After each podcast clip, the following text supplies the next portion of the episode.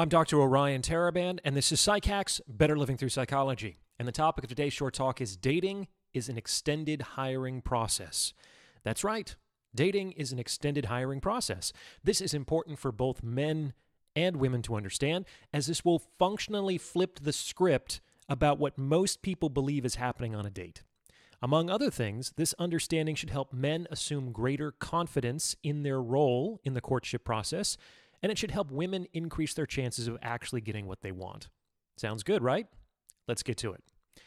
To begin with, I want you to appreciate the rather striking fact that, to the best of my knowledge, there has never been a culture anywhere on earth at any time in human history that recognized the institution of marriage and that expected the woman to propose to the man. Pretty wild, huh? Folks could argue that this was due to the corruption of an oppressive patriarchy that robbed women of their agency and choice.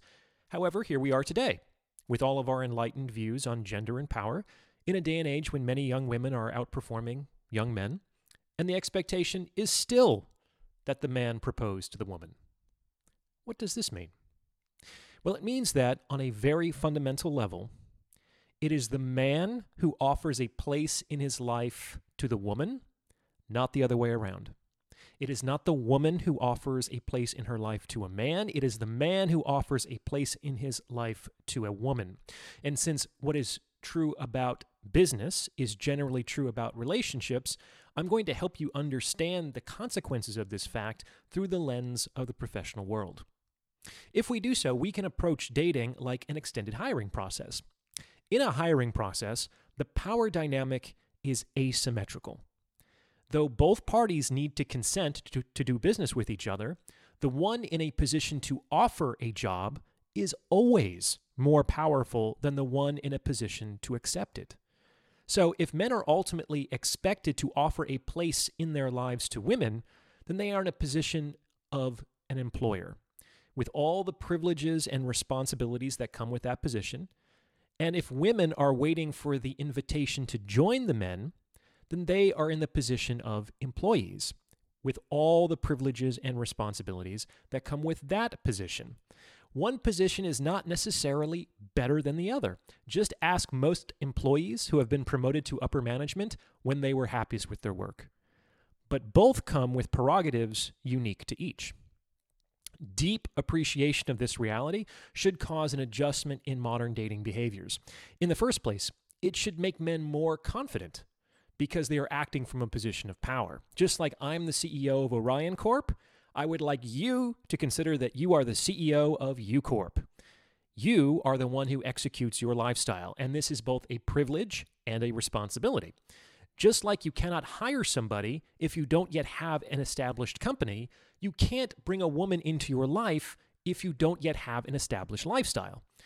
Extrapolating that lifestyle will take time, energy, and money and this generally needs to be accomplished before the courtship can be started in earnest. The silver lining is that since you are taking the trouble to build the company from the ground up, it should be custom tailored to your preferences and specifications.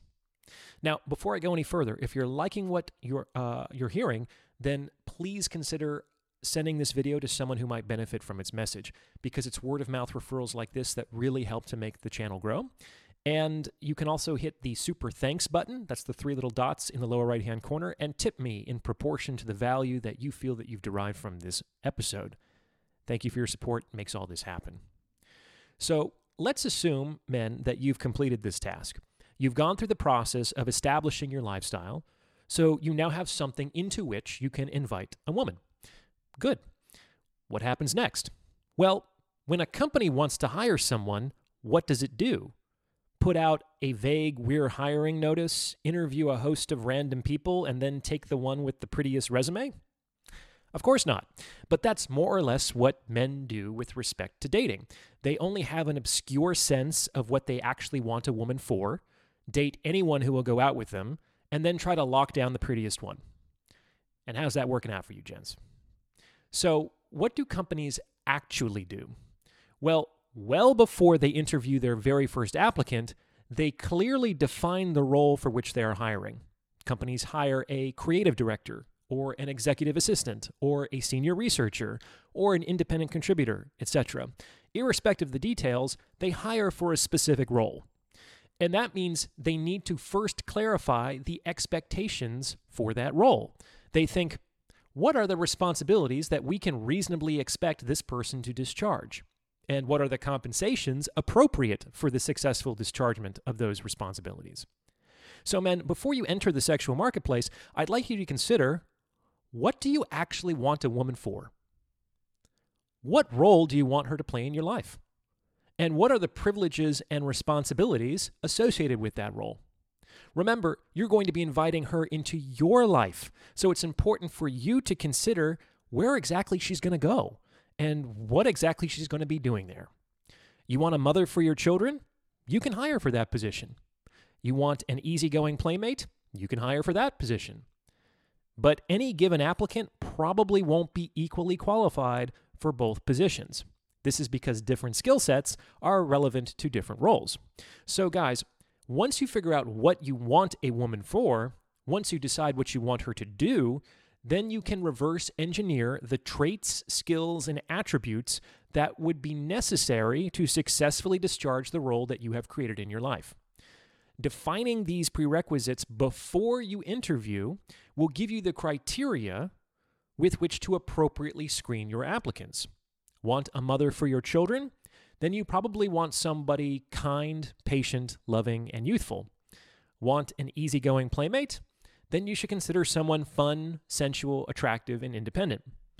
Establishing these criteria ahead of time will prevent you from hiring a playmate when you really want a mother, and vice versa. It will also help you to focus on role essential attributes and reduce the likelihood that you might become misled by role peripheral distractors. Now, once the role has been defined and the criteria have been established, men are ready to enter into the sexual marketplace. Having completed these tasks beforehand, dating becomes something very different. That is, dating becomes an extended hiring process. It is the means by which men determine whether a particular woman is a qualified applicant for the position he has created in his life. This is the real function of dating. And the idea is to collect data over multiple time points and across multiple contexts in the service of that determination.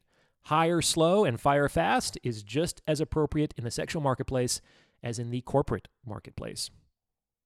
Now, as I said in the beginning of this episode, this understanding that dating is really the process by which men determine whether a particular woman is qualified for the position he has created in his life should make men significantly more confident in the sexual marketplace. Why? Because this completely flips the script under which most men operate. Most men approach dating as if the woman were hiring. They get in front of a woman, and their attitude and their behavior basically communicate Am I good enough? Am I good enough to have sex with? Am I good enough to have a relationship with? Do you like me? My brother in Christ, she is not going to hire you. She is never going to get down on one knee and offer you a lifetime of provision and protection. Hell, she's never even going to ask you out for a drink. You are interviewing her, my friend. You need to meditate on the fact that you are doing her a favor because you are giving her an opportunity to demonstrate that she is a qualified applicant for an enviable position at an outstanding company. Do you understand? Do not surrender the power that legitimately comes with that position. And the flip side of this understanding is for women. If you're not hiring, then stop trying to control the process. A lot of you are out there acting like bosses while looking for a job.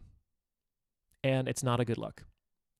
The applicant does not get to dictate when and where and what and how with respect to the interview process. The applicant does not get to create her role and set her compensation. The applicant does not get to control when she is hired and by whom. So relax and enjoy the process.